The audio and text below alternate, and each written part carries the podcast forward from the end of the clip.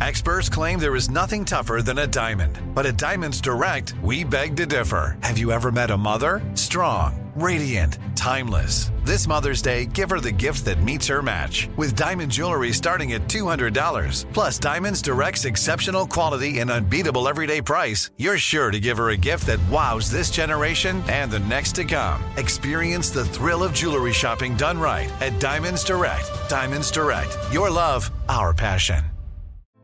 Hey, girlfriends, it's me, Carole Fisher, back with another season of the global number one podcast, The Girlfriends. Last time, we investigated the murder of Gail Katz. This time, we're uncovering the identity of the woman who was buried in Gail's grave for a decade before she disappeared. Join me and the rest of the club as we tell her story. Listen to season two of The Girlfriends, Our Lost Sister on the iHeartRadio app, Apple Podcasts, or wherever you get your podcasts. Welcome to 500 Greatest Songs, a podcast based on Rolling Stone's hugely popular, influential, and sometimes controversial list. I'm Brittany Spanos. And I'm Rob Sheffield. We're here to shed light on the greatest songs ever made and discover what makes them so great. From classics like Fleetwood Mac's Dreams to the Ronettes' Be My Baby, and modern day classics like The Killer's Mr. Brightside. Listen to Rolling Stone's 500 Greatest Songs on the iHeartRadio app, Apple Podcasts, or wherever you get your podcasts. I'm Tamika D. Mallory. And it's your boy, Mysonne, the General. And we are your host of TMI. And catch us every Wednesday on the Black Effect Network, breaking down social and civil rights issues, pop culture, and politics in hopes of pushing our culture forward to make the world a better place for generations to come. Listen to TMI on the Black Effect Podcast Network, iHeartRadio app, Apple Podcasts, or wherever you get your podcasts. That's right. The Podcast Playground. Hooray!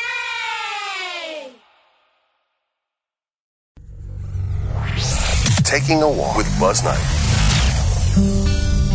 Will Paquin, how a singer songwriter guitarist jump started his career without a record label's help. Welcome to this edition of Taking a Walk. I'm Buzz Knight, and we are at a familiar spot for Taking a Walk episodes, the historic North Bridge. And my guest today is Will Paquin, a talented young musician who is forging his own independent path. Will, welcome to Taking a Walk. Hello there. Good to be here. Yeah, Good the to be North taking Bridge. a walk. It's a very nice day out. Beautiful day here, beautiful. So, how have you foregone the labels in your path? I find that story, which uh, Rolling Stone picked up on, and I'm sure some others within the industry. Yeah. How have you uh, picked that path, and why? Well, I originally was not supposed to. I was actually about to sign to label. Um, basically, I just kind of had a your run of the mill viral moment, um, as they'd call it, and um, you know, there's a lot of pressure on me to put a song out, and which, by the way, I've never, I'd before then I'd never written a song before, so I'm you call me a singer songwriter, but it's kind of funny because I'm very much new to this whole thing. Um, so yeah, I mean, I was, I was, uh, let's see, this was in 2020. I was just recording my music, and all the while, you know, labels were hitting me up left and right to a nauseating amount. It was very stressful at the time. Um, They were pestering? Oh yeah, Yeah. yeah, definitely. It was uh, it was pretty overwhelming because you know I was in school. I you know I had an internship. Um, I was what was I junior at BU, so I was just just working. I had no plans on being a musician at all, and all of a sudden the music industry is interested and. You know, I was talking to a bunch of A&Rs, and they're all very nice and very good at you know speaking about their label in a very good way. And i was interested in it for a while and i was planning on signing but very last minute actually the morning of when i was supposed to sign i said no thanks. And i just went independent because it was more of like a gut reaction. Um, And was this when your viral moment had already happened, or was, so? No, this was before I'd even released the okay. song. Okay. Um, but but something told you it was the wrong thing to do. Yeah, just it just didn't seem like the right thing because I'd always heard people saying how they screw people over and whatnot, and I honestly like didn't really believe it. I was like, oh, that's just a bunch of baloney, and I'm sure they're actually not that bad. But I kept telling myself that at least, and it just I, there's just something in the back of my mind saying I really shouldn't do this because Yeah. I'd never released a song before, and I had no. It was really like in the span of two months that I had to just become a singer-songwriter, and I didn't know, you know, what, where my career was gonna go, in even the next few months after that. So, I thought I'd just release this song independently. Uh, I just thought it was the right thing to do. And just see what happens. Yeah. Yeah, it was kind of a whirlwind. I honestly don't even remember much of it. 'cause I was, I was, It just happened, right? I was just kind of freaking out the whole time. And, well, because once again, like you said, you were you were studying and you were trying to get through that, which is stressful enough. And is it fair to say They didn't get. They didn't have what you were doing musically was just having fun and just it was fulfilling a passion part of your life, not really anything that was a I mean- course in your career or anything? I mean, I was studying to be a uh, statistical uh, advertising guy. You know, just being an analysis uh, for advertising. That's what I was studying, and that's what I was like. I had an internship. I was just planning on doing that. Um, so yeah, it was more just having fun during COVID. Yeah. Um, Yeah. I was just playing my guitar and putting stuff online. Um, and then it just kind of exploded out of nowhere.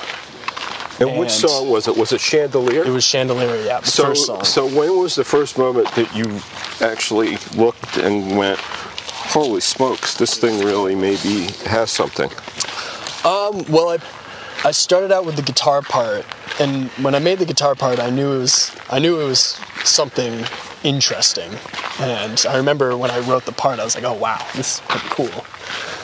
Uh, so I made a video for it uh, on TikTok the the next day, and then I went to bed and woke up, and it had a bunch of views, and it was Well, like know- three or three million.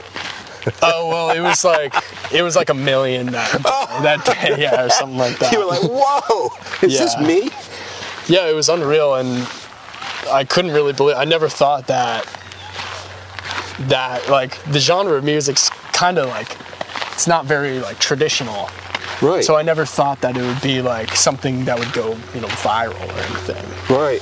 So it was a huge surprise and it was really exciting, but it was also like, oh crap. what just happened? like I need to get on this because you know I was getting a million comments being like, okay, this song needs to come out tomorrow.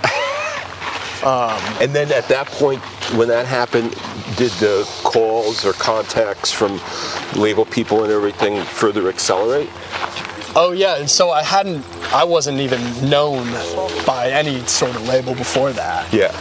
Um, and then that day, like I got like three or four emails from different labels. Yeah. And then for the next like two months after that, it was just like every day a different A&R. I was on the phone like four hours a day because I didn't have management. I didn't have any no nothing to help me through it. So right. I was just on the phone with them in between classes and during classes and um, yeah, it was it was pretty crazy and it definitely tired me out. Yeah, and, and probably stressed you out too. Definitely stressed me out. So, but your perception still of labels during that period was really based on the fact that did you feel it was too corporate or Um, Yeah, I guess so. I always respected independent artists my whole life, and most of the artists I listen to are independent. Um, well, at least they were back then. I'm not sure about now, but um, yeah, I just always thought it would. It was better to do it yourself. That's kind of the mantra I've always had, just not even in music, just in general. Yeah, go independent. Yeah. Um, so if someone's never heard you, describe them to you if you could. Oh, okay. I don't even really know. I, everyone always asks me this. I don't even know how to. Well, it's very guitar heavy because I, I'm really first a guitar player and then Mhm. second a songwriter. Um, so I guess you'd call it like some alternative, I guess indie, um, maybe a bit of rock influence. I listen to a lot of rock music. Yep. Um, But isn't part of the cool factor, if you will, is that it is hard to describe you? I mean, isn't that something that is a good thing? Mm, yeah, yeah, And it's it wasn't on purpose. I w- It's just the way it is. Yeah, I was really just trying to make. I, I really didn't have any influences for the song itself. It was more just like I need to get a song together right now, and I just did what I thought at the time. Yeah. It just happened. It came out. Yeah. Yeah. And it's funny because I listen back and I'm like, oh my god, this sounds terrible. Now you look at, you think about it differently now? Oh, of course. I mean, it was at the time. It was really just the best I could do. Yeah. And my capacity was pretty low because I just never. It was my first time, you know, writing lyrics, first time singing ever, first time recording an actual song. So it was a lot of firsts for me, and I look back and I'm like, oh man, I could have done this so much better, but Well, that's natural. yeah, That's a good. That's a good part of it. yeah. So I think when I listen to your music, the music is. What's interesting about it is I could see and feel like many different influences mm. all converging in different places. So it feels like it's from multiple genres of music and and all kind of in its own way into the special sauce. Um, who would some of those particular influences be? Maybe you could mention and, and why that they are influences and that you like them. Well, at the time, so over COVID, I was like learning how to finger pick, like doing classical stuff. I'm not like classically trained or anything. I was just kind of teaching myself. So I was doing a lot of finger picking, listening to a lot of like Brazilian guitarists, like uh, like Baden Powell and Luis Bonfa and uh, Toquinho. Those are like the three that I was listening to at the time. Yep. Um, and that's a lot of where my the guitar playing in the song was coming from. And on top of that, which is kind of an opposite influence, I was listening to a lot of Townes Van Zandt. Uh huh. Um, so a lot of my lyrics, I was pretty much just trying to uh, write a Townes Van Zandt song because that was really my only songwriter influence at the time. Yeah. I listened to a lot of like instrumental music, so I wasn't really focused on writing lyrics. So I looked to Townes to inspire me on that. What an inspiring figure. My favorite of Townes is uh, Pancho and Lefty. Oh yeah, yeah, such a good song. Yeah, but what a what a unique figure, but what a tremendous figure as well. You know. Yeah, he's I, he's like pretty much my hero. I I think he's just the coolest dude. Yep. He's really really cool. Um, so yeah, listening to that, honestly, I could probably even stop there in terms of influence on that song. That was really just the two things I was listening to at the time. Okay. And the rest kind of just filled itself in. But a lot of what I hear are are certainly, um, you, know, you know, jazz influences within guitar players as, as well. Yeah, I mean, I listen. I do listen to a, a bit of jazz. I was like a jazz guitarist before, um, before COVID. Even I was I was in jazz band in high school and trying to get my chops up.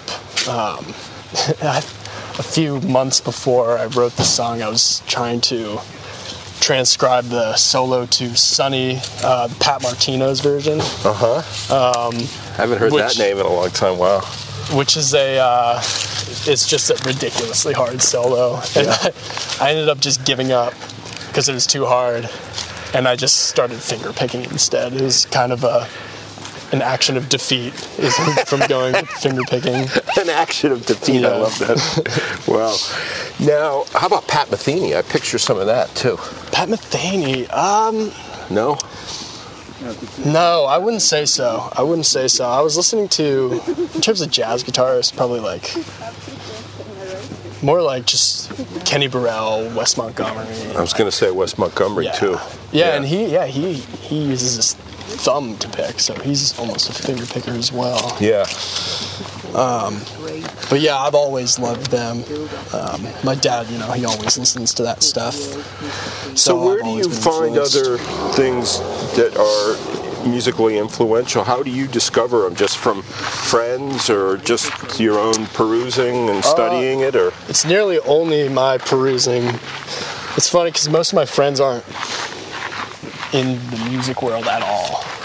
I was a uh, a rugby player in college, and you know all my friends were are rugby players, and Yeah. I don't really talk about music at all with them. Really? So it's kind of like a separate life. interesting? And before COVID, I tore both my shoulders. Oh, So I had nothing to do during COVID except play guitar for like 11 hours a day. that's a way to Yeah. to rededicate yourself, I yeah, guess, right? yeah, you think about it? But yeah, it's mostly just my own uh, searching. I really, my, my whole life I've been always searching for new music. And I still am just doing the same stuff. I'm just scrolling through Spotify. Um, me and my brother, we talk about music a lot. Um, he's always turned me on to stuff. And he plays too, right? Uh, he used to play. He Yeah. used to play. He he does have a guitar in his apartment still. And every every once in a while we'll break it out. But um, yeah, it's he, he's definitely a music appreciator for sure. So, how do you approach a creative process where you know you're setting out to write something? Do you, first of all, do you put yourself on a deadline to try to like create? No, I don't. I don't. I've tried to do that in the past, and it usually doesn't work. Yeah. I um, it actually takes me like months. I never really just sit down and write anything. It usually will take me like months and months to have a song be finished because I I never like just sit down and you know write lyrics or write guitar parts. Usually it just comes about like I'll fumble around, like get a guitar part like roughly, and then write a few words down, and then I'll come back to it in two weeks and put another few lines down and sort of finalize the parts, finalize the melodies. Um, and I'll just keep doing that for a month or two until the song is just magically finished. It kind of, I don't really try to force lyrics out of me because I'm really bad at that. You just know it's not going to be your best work if you Um, Yeah, force it. right, right. Yeah. And I actually just started kind of fully doing that.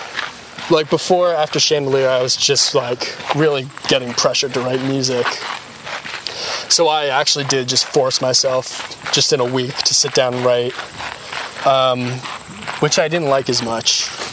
And I nowadays I really just let things come to me, um, almost subconsciously. It's Yeah. not- yeah, well, I mean, some would use the athletic uh, analogy that if you're just in the zone, then you're going to be best creating when Mm. You're in the zone. Right. Mm. And you can't force that necessarily.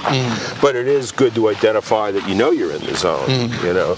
Yeah, and you got to put yourself there, which is the hardest part. Right. Because the zone does not just come to you. Right. You really need to be in a place where you can just let your subconscious take over. Yep. Because I'm not a very, I am a very like strategic person, and I like before all this, I was really like, you know, I was a statistics ma- like, Yep. major, so I Yep. was I was uh, thinking very analytically and critically, which you really can't. Well, you can, but I feel like the best work is not thinking critically Right. on your own stuff, and it's to just. I feel like the subconscious is always the best route for creative thinking. Yep. I ask people who are around music this question on the podcast, so I've got to ask you: Why is music such a special part of our lives? Like, what about it?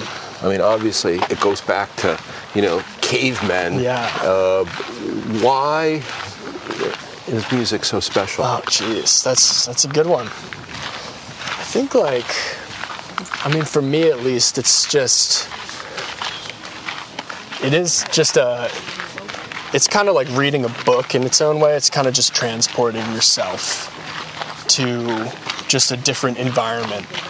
I always, you know, I was I was telling my friend yesterday about skiing and how people don't really, you know, he didn't really understand it. He was like, "Why do people go skiing?"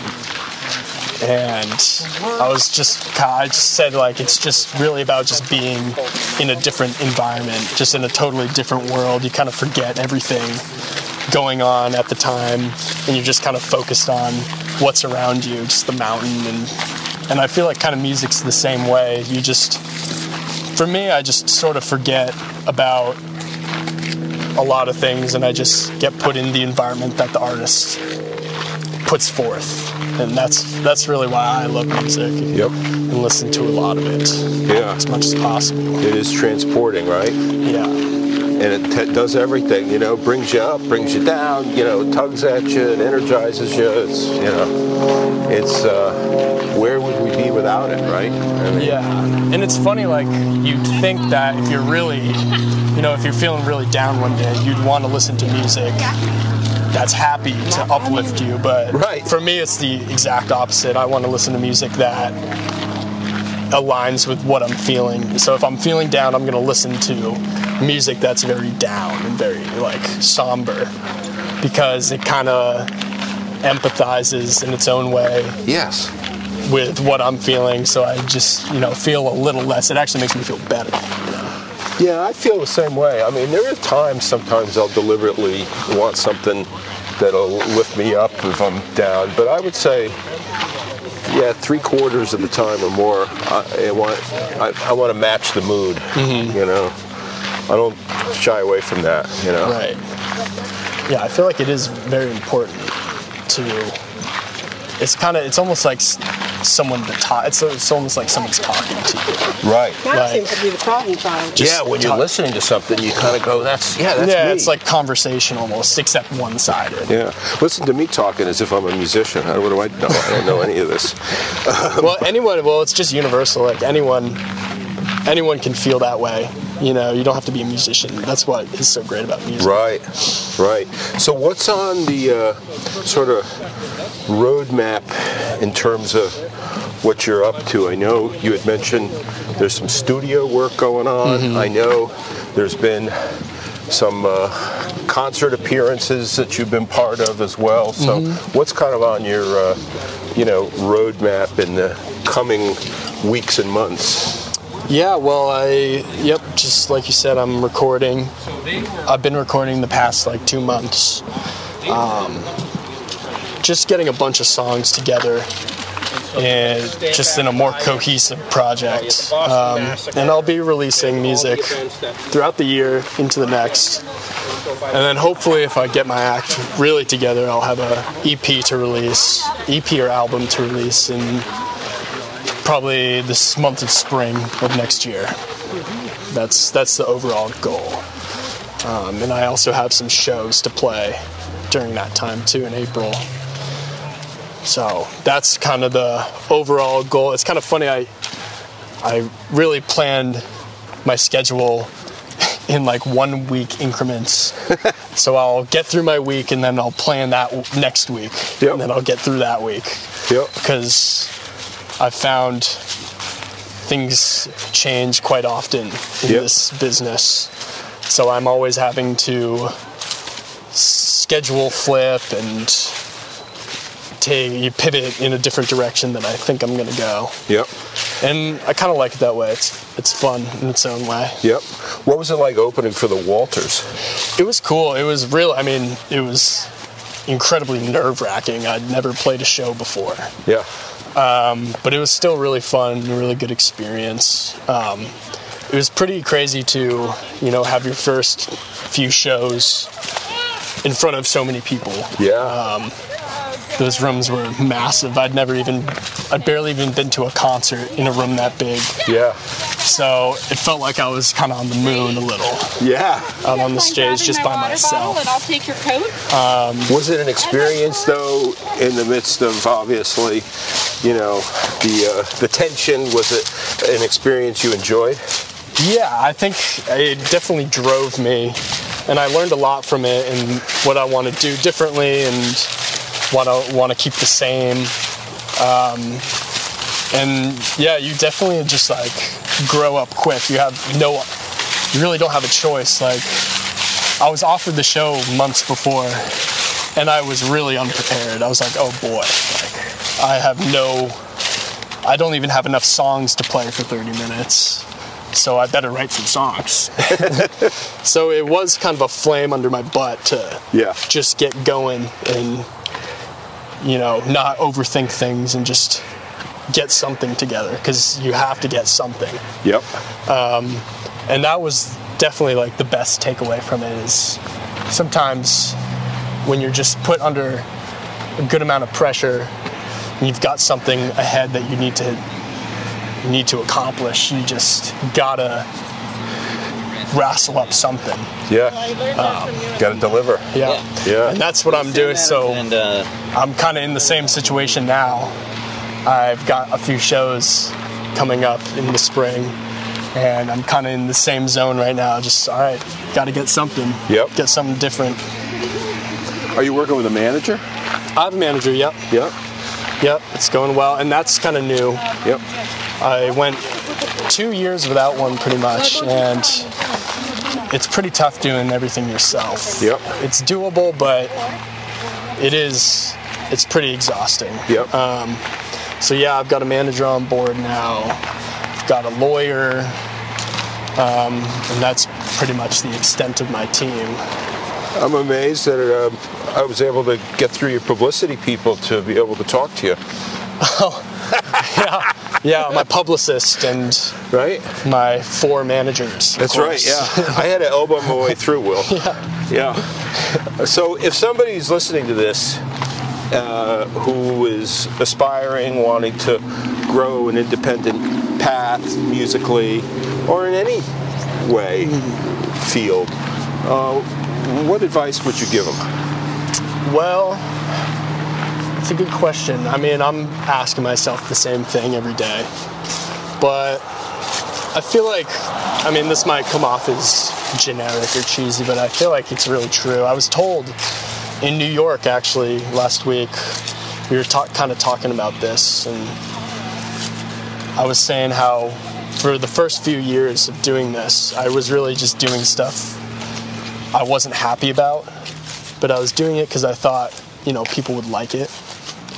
And, you know, there's benefits to that, but it's not long term because I feel like if you're doing something that you don't want to do musically, you will eventually burn out and you you just can't keep that going for super long. So I feel like my advice is just making something that you truly are happy with and it doesn't matter, you know, what anyone else thinks. As long as you're happy with it, that's the most in terms of longevity, that's just the best way to Yep. stay in this and not lose your mind. Yep. Because there's nothing worse than playing songs that you're not happy with to an audience, you know? Yep. I think it's best that you're, because the audience can tell. I feel like the audience can tell when you're playing something that you like versus playing something that you don't like. So, yeah, just stay true to your vision and, you know, don't worry about it too much. Don't worry about standing out or, you know, being unique. Uh, just kind of do whatever, do what you want to do. I love it. Will Paquin, thanks for taking a walk. Enjoy the ride and uh, continued success and, and uh, enjoy the creative process. Well, thank you very much. Thanks for walking with me. Thank you. Taking a Walk with Buzz Knight is available on Spotify, Apple Podcasts, or wherever you get your podcasts. Hey, girlfriends, it's me, Carole Fisher, back with another season of the global number one podcast, The Girlfriends. Last time, we investigated the murder of Gail Katz. This time, we're uncovering the identity of the woman who was buried in Gail's grave for a decade before she disappeared. Join me and the rest of the club as we tell her story.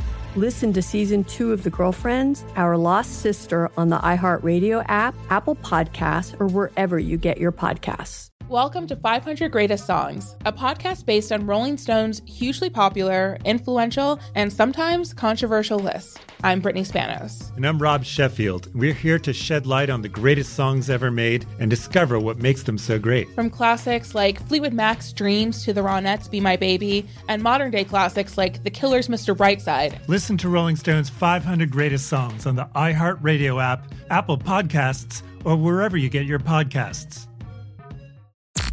I'm Tamika D. Mallory. And it's your boy, Mysonne, the General. And we are your hosts of TMI. And catch us every Wednesday on the Black Effect Network, breaking down social and civil rights issues, pop culture, and politics in hopes of pushing our culture forward to make the world a better place for generations to come. Listen to TMI on the Black Effect Podcast Network, iHeartRadio app, Apple Podcasts, or wherever you get your podcasts. That's right. Hey, everybody, welcome to Across Generations, where the voices of Black women unite. I'm your host, Tiffany Cross. Tiffany Cross. Join me and be a part of sisterhood, friendship, wisdom, and laughter. We gather a seasoned elder, myself as the middle generation, and a vibrant young soul for engaging intergenerational conversations. Prepare to engage or hear perspectives that literally no one else has had. Listen to Across Generations podcast on the iHeartRadio app, Apple Podcasts, or wherever you get your podcasts.